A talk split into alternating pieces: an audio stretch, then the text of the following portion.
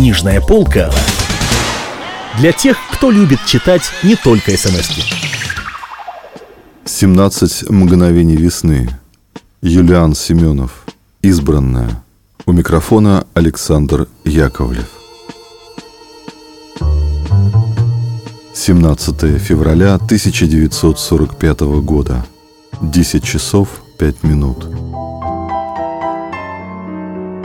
Утром, когда Эрвин должен был принять ответ из центра, Штирлиц медленно ехал по улицам к его дому. На заднем сиденье лежал громоздкий проигрыватель. По легенде, Эрвин был владельцем маленькой фирмы проигрывателей, и это давало ему возможность много ездить по стране, обслуживая клиентов. На улице был затор. Впереди расчищали завал. Во время ночной бомбежки обрушилась стена шестиэтажного дома, и рабочие дорожных отрядов вместе с полицейскими быстро и споро организовали проезд транспорту. Штирлиц обернулся. За его хорьхом уже стояло машин тридцать, не меньше. Молоденький паренек, шофер грузовичка, крикнул Штирлицу: «Если сейчас прилетят, вот катавасия начнется, и спрятаться некуда». «Не налетят», — ответил Штирлиц, глянув на небо. Облака были низкие, судя по серо-черным закраинам, снеговые. «Ночью было тепло», — подумал Штирлиц, — «а сейчас похолодало. Явно это к снегу». Шуцман, стоящий впереди, резко взмахнул рукой и гортанно крикнул: «Проезжать!» Нигде в мире, отметил для себя Штирлиц, полицейские не любят так командовать и делать руководящие жесты дубинкой, как у нас. Он вдруг поймал себя на том, что подумал о немцах и о Германии, как о своей нации и о своей стране. А иначе мне нельзя. Если бы я отделял себя, то наверняка давным-давно уже провалился. Парадокс, но, видимо, я люблю этот народ и люблю эту страну. А может быть, действительно Гитлеры приходят и уходят. Дальше дорога была открытой, и Штирлиц дал полный газ. Он знал, что крутые повороты сильно едят резину. Он знал, что покрышки сейчас стали дефицитом, но все равно он очень любил крутые виражи так, чтобы резина пищала и пела, а машина резко при этом кренилась, словно лодка во время шторма. В Кипенике у поворота к дому Эрвина и Кэт стояло второе полицейское оцепление. «Что там?» – спросил Штирлиц. «Разбита улица», – ответил молоденький бледный Шуцман. «Они бросили какую-то мощную торпеду». Штирлиц почувствовал, как на лбу у него выступил пот. «Точно», – подумал он, – «их дом тоже». «Дом девять?» – спросил он. «Тоже?» «Да, разбили совершенно». Штирлиц отогнал машину к тротуару и пошел по переулку направо. Дорогу ему преградил все тот же болезненный Шуцман. «Запрещено, дальше нельзя». Штирлиц отвернул лацкан пиджака, там был жетон эс-дэ. Шуцман козырнул ему и сказал: «Саперы опасаются, нет ли здесь бомб замедленного действия». «Значит, взлетим вместе», — ответил Штирлиц и пошел к руинам дома номер девять. Он ощущал огромную, нечеловеческую усталость. Но он знал, что идти он обязан своим обычным пружинистым шагом, и он так и шел, пружинисто, и на лице его была его обязательная скептическая ухмылка. А перед глазами стояла Кэт.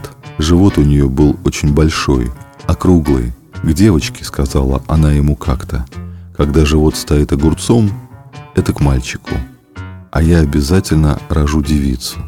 «Все погибли?» — спросил Штирлиц полицейского, который по-прежнему наблюдал за тем, как работали пожарные. «Трудно сказать. Попало под утро. Было много санитарных машин. Много вещей осталось. Не очень. Видите, какая каша?» Штирлиц помог плачущей женщине с ребенком оттащить от тротуара коляску и вернулся к машине. семнадцатое февраля тысяча девятьсот сорок пятого года, десять часов пять минут. «Мамочка!» — кричала Кэт. «Господи, мама! Помогите кто-нибудь! Помогите кто-нибудь!» Она лежала на столе. Ее привезли в родильный дом контуженной. В двух местах была пробита голова. Она и кричала-то какие-то бессвязные слова, жалобные, русские. Доктор, принявший мальчика горластого, сиплого, большого, сказал акушерке. «Полька, а какого великана родила? Она не полька», — сказала акушерка. «А кто, русская или чешка?» «Она по паспорту немка», — ответила акушерка.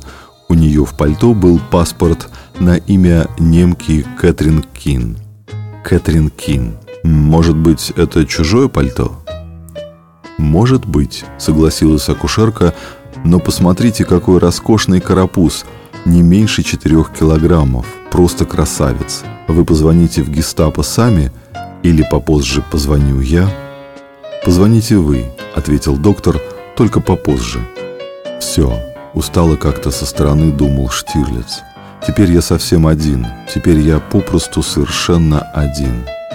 Он долго сидел у себя в кабинете, запершись и не отвечая на телефонные звонки.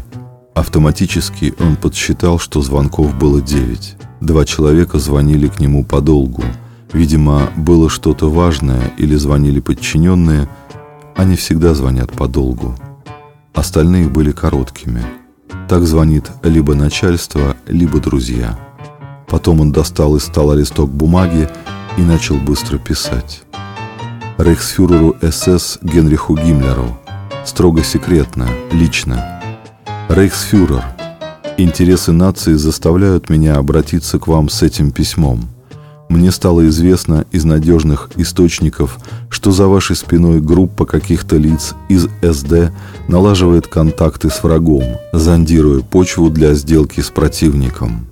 Я не могу строго документально подтвердить эти сведения, но я прошу вас принять меня и выслушать мои предложения по этому важнейшему вопросу. Прошу вас разрешить мне, используя мои связи, информировать вас более подробно и предложить свой план разработки этой версии, которая кажется мне, увы, слишком близкой к правде. Хайль Гитлер, штандартенфюрер СС, фон Штирлиц. Он знал, на кого ссылаться в разговоре. Три дня назад во время налета погиб кинохроникер из Португалии Луиш Вассерман, тесно связанный со шведами. Информация к размышлению. Шелленберг. Из партийной характеристики члена эн эс дэ а пэ с тысяча девятьсот тридцать четвёртого года, бригаденфюрера СС, начальника четвёртого отдела эр эс ха а Вальтера Шелленберга. Истинный ариец, характер нордический, отважный, твердый. С друзьями и коллегами по работе открыт, общителен, дружелюбен. Беспощаден к врагам Рейха. Отличный семьянин. Кандидатура жены утверждена рейхсфюрером СС. Связей, порочащих его, не имел. Великолепный спортсмен. В работе проявил себя выдающимся организатором. Книжная полка для тех, кто любит читать не только смски.